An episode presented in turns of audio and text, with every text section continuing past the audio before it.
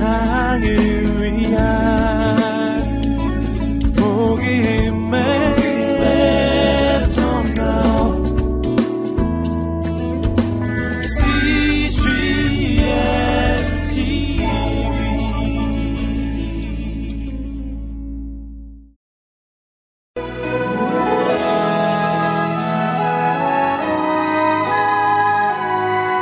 믿음의 사람들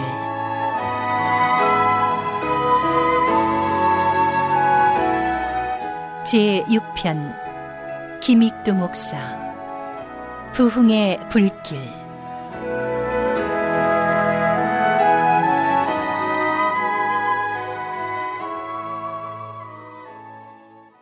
황해도 안악군의 불황당에서 전도자로 그 누구도 예상하지 못했던 김익두 목사의 삶의 변화는 오순절 성령 강림의 사건을 평양 땅에 재연케 하는 씨앗이 되었는데, 발이 닿는 곳마다 결신자를 낳는 풍성한 믿음의 수확은 목사로서의 소명을 더욱 분명하게 하는 계기가 되었다.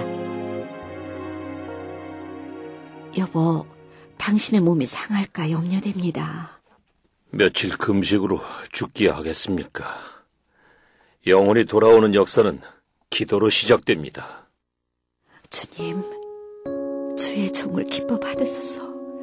그의 헌신을 기억하사 믿음의 표적을 보이시고 그의 심신이 지치지 아니하도록 눈동자처럼 그를 지키소서. 아버지의 죽음으로 시작된 김익두 목사의 방황과 돌아옴의 역사 뒤에는 아내의 기도가 있었음을, 그리고 그의 사역 뒤에는 항상 남몰래 함께 금식하며 기도한 아내 김익진이 있었다.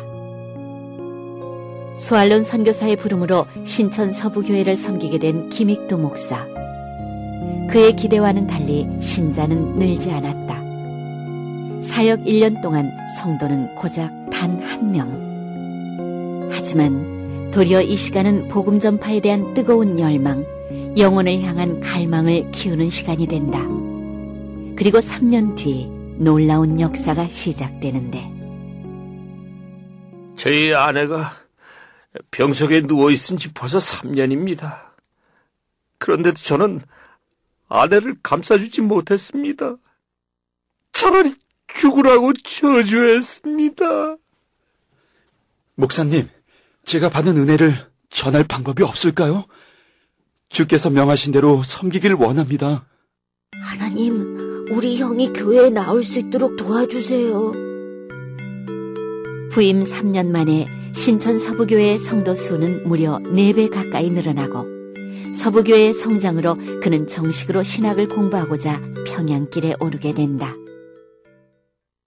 김선구라는 형제가 지금 위독합니다. 당장 수혈하지 않으면 생명이 위독하다고 합니다. 선뜻 나서기가 쉽지 않군. 혈액형이 같아야 수혈도 가능하다고 하지 않나? 선교사님, 제 피를 수혈하겠습니다.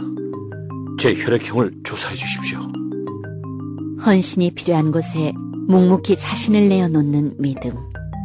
그것은 신학생 시절 그가 얻은 사역의 방향이었다.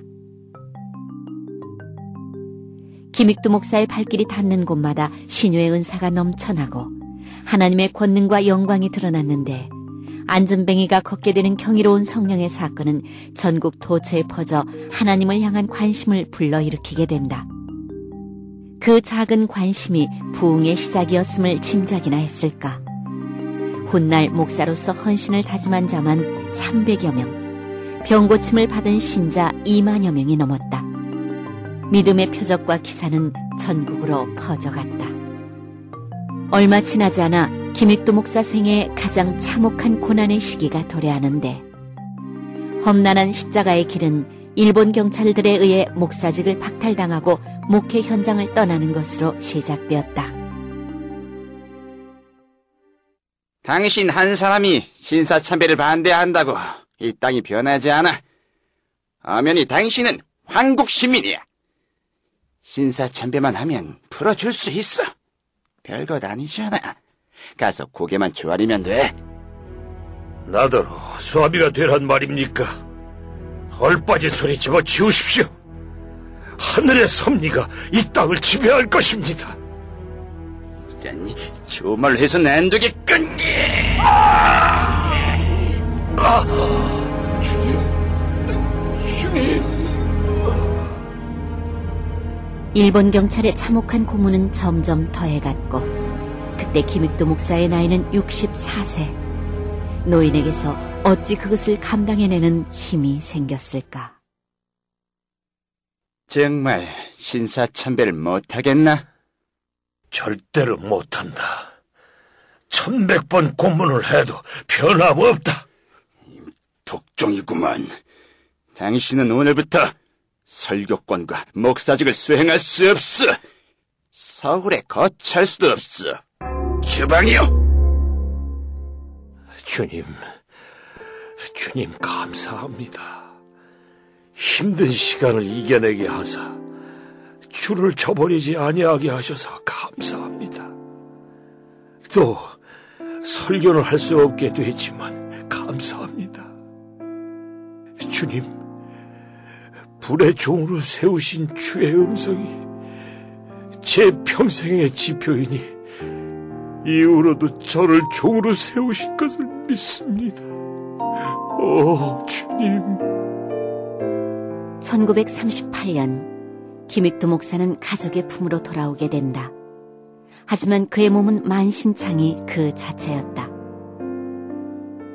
1945년 역사적인 광복을 맞지만 이 땅에는 여전히 예배의 자유가 허락되지 않았고 공산당원들의 핍박은 점차 심해졌다. 집안을 샅샅이 뒤지라! 아이고, 왜 이러십니까? 제가 무슨 죄가 있다고? 동물에 아서교 신자라는 제보가 들어와서 뒤주에서 성경책이 발견되었습니다. 연행하라! 알겠습니다. 어제 장로님이 연행되었다고 합니다. 이를 어찌합니까? 고난은 유익이라 하였습니다. 지금의 고난만이 전부가 아닙니다. 하나님은 그 후를 예비하시는 분입니다. 기도가 우리의 힘이요, 말씀이 우리의 답입니다. 서울에서 추방당한 김익두 목사는 직전위에서 작은 교회를 섬기게 되었고, 2년쯤 봉사하고 있을 즈음 신천 서부교회로부터 청빙을 받게 되었다. 아이고, 목사님. 그만 우시게. 감사해. 다시는 못 뵐 줄 알았습니다.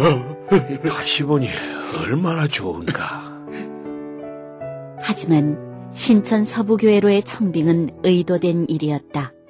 폭풍은 그 모습을 감추고 전진하고 있었다. 그 소식 들었어? 우리 목사님이 김일성의 허수아비가 되었다네. 그 김익두 목사가 변절자가 되었단 말이가? 김익두 목사의 노동절 경축식 축사가 판이하게 다른 내용으로 전파를 타면서 의혹은 일파만파 퍼지게 되었다. 그 중심을 아시는 분은 하나님뿐이었으리라. 그러던 어느 날 반공 청년 중 한 명인 김봉선이 찾아와 기도를 요청한다. 하지만 그런 김봉선의 손에 김익두 목사가 죽음을 맞게 되는 비극이 기다리고 있을 줄이야. 목사님께 기도를 받고 싶어 왔습니다. 공산 세력하에 기독교인들이 자유하는 방법은 무엇이란 말입니까? 반공의거의 날이 언제라 하였는가? 10월 14일입니다. 함께 기도하세. 이 땅의 무신론자들을 몰아내고 모두가 자유롭게 예수님을 믿도록 만들어 달라는 것. 그 기도는 그의 유언처럼 되고 말았다. 목사님, 다른 곳을 어서 피하십시오. 모든 것이 천명이네. 내게 죽음이 닥쳐왔다면 떳떳하게 나아가리라. 하나님의 큰 은혜를 입고 내 손으로 직접 세운 이 예배당에서 죽음을 맞이하니 그보다 영광스러운 일이 어디 있겠소. 염려하지 마시게. 네가 목사냐? 이 반동깐 너 자식! 하나님, 저들을 용서하시고 내 영혼을 받아주소서. 1950년 10월 14일 새벽, 김익두 목사는 76세의 나이로 생을 마감하였다. 깡패에서 능력의 종, 불의 종으로 전 국토의 부흥의 열기를 불러일으켰던 김익두 목사. 그는 자신이 손수 지은 예배당에서 순교로 그 삶을 마감하였는데, 마지막 승리의 면류가 났을 때까지 십자가의 길을 걸었던 믿음의 사람, 그의 눈물과 순교가 다시 이 땅을 새롭게 할 것이다. 이 프로그램은 선교지의 교회를 세우는 힘찬 첫걸음, 드림온과 함께합니다.